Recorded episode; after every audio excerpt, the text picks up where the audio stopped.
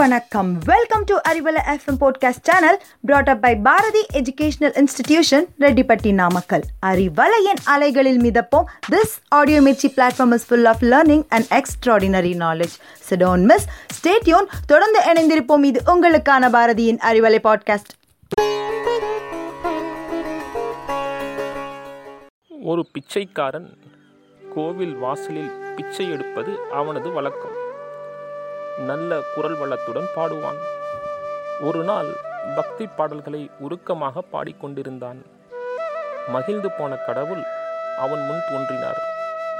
பிச்சைக்காரன் மகிழ்ந்து போனான். வணங்கினான். கடவுள் அவனிடம் பேசினார். பக்தா உன் பக்தி என்னை கவர்ந்தது. உனக்கு ஏதாவது வரம் தர விரும்புகின்றேன்.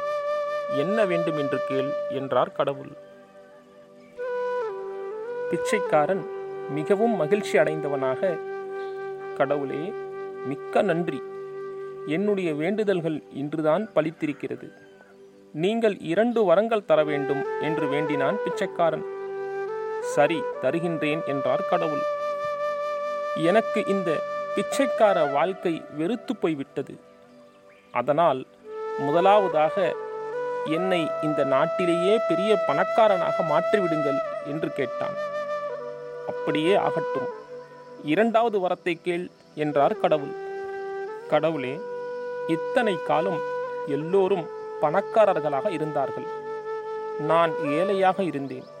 அதனால் இரண்டாவது வரத்தினால் இந்த நாட்டு மக்கள் அனைவரையும் ஏழையாக்கி விடுங்கள் என்று கேட்டான். கடவுள் சிரித்துக்கொண்டே அப்படியே ஆகட்டும் என்று சொன்னார். பிச்சைக்காரருக்கோ மிகுந்த மகிழ்ச்சி. கடவுளுக்கு நன்றி தெரிவித்தான். பக்தா நீ கேட்ட வரங்களை வழங்கிவிட்டேன். ஆனால் ஒரு நிபந்தனை இந்த வரங்கள் பத்து நாட்களுக்கு மட்டுமே நீடிக்கும். நாளை காலை விடியும் போது நீதான் இந்த நாட்டின் மிகப்பெரிய பணக்காரன் என்று சொல்லிவிட்டு மறைந்தார் கடவுள். பத்து நாட்களுக்கு மட்டும் வரம் கொடுக்கும் இவரெல்லாம் ஒரு கடவுளா? என்று வருத்தப்பட்டு கொண்டே நகர்ந்தான் பிச்சைக்காரன். இருந்தாலும் அவனுக்குள் மிகப்பெரிய மகிழ்ச்சி ஏற்பட்டது. அன்று இரவு முழுவதும் தூங்கவே இல்லை. சில்லறை காசுகளை சேமித்து வைக்கும் பெட்டியை திறந்து பார்த்தான். பத்து செப்பு காசுகளே இருந்தது.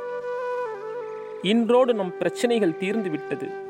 விடிந்ததும் பெட்டி நிறைய தங்க காசுகள் நிரம்பி வழியப் போகிறது. வசதியான வீடு ஒன்று வாங்க வேண்டும். குதிரையும் தேரும் வாங்க வேண்டும். என்றெல்லாம் கணக்கு போட்டான். எப்பொழுது பொழுது விடியும் என்று எதிர்பார்த்து கொண்டிருந்தான். பொழுது விடிந்தது. வேகமாக எழுந்து பெட்டியை திறந்து பார்த்தான் பிச்சைக்காரன். அதிர்ந்து போனான். பெட்டியில் முதல் நாள் இருந்த அதே பத்து செப்பு காசுகளே இருந்தது. கடவுள் நம்மை ஏமாற்றி விட்டாரா என்று யோசித்தவாறு வீட்டுக்கு வெளியே வந்தான். நாடெங்கும் ஒரே பரபரப்பு. காரணம் ஒரே நேரத்தில் நாட்டில் இருந்த அனைவரின் பணம் ஆபரணங்கள் ஆகியவை காணாமல் போயிருந்தன. பிச்சைக்காரனுக்கு விஷயம் புரிந்தது. நாட்டில் இருப்பவர்களிடம் ஒரு பைசா கூட இல்லை. அதனால் பத்து செப்பு காசுகள் வைத்திருக்கும் தானே பணக்காரன். ஆம் பிச்சைக்காரன் பணக்காரன் ஆனான்.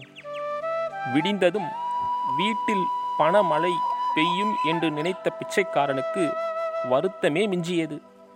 தற்போது கிடைத்திருக்கும் இந்த பணக்கார பட்டத்தால் அவனுக்கு எந்த உபயோகமும் இல்லை. கோவில் வாசலுக்கு சென்று பிச்சை எடுக்கவும் வழி இல்லை காரணம் மக்களிடம் பணம் இல்லை அவன் யோசிக்கத் தொடங்கினான். நல்ல வேலை பத்து நாட்களில் மக்களிடம் பணம் வந்துவிடும்.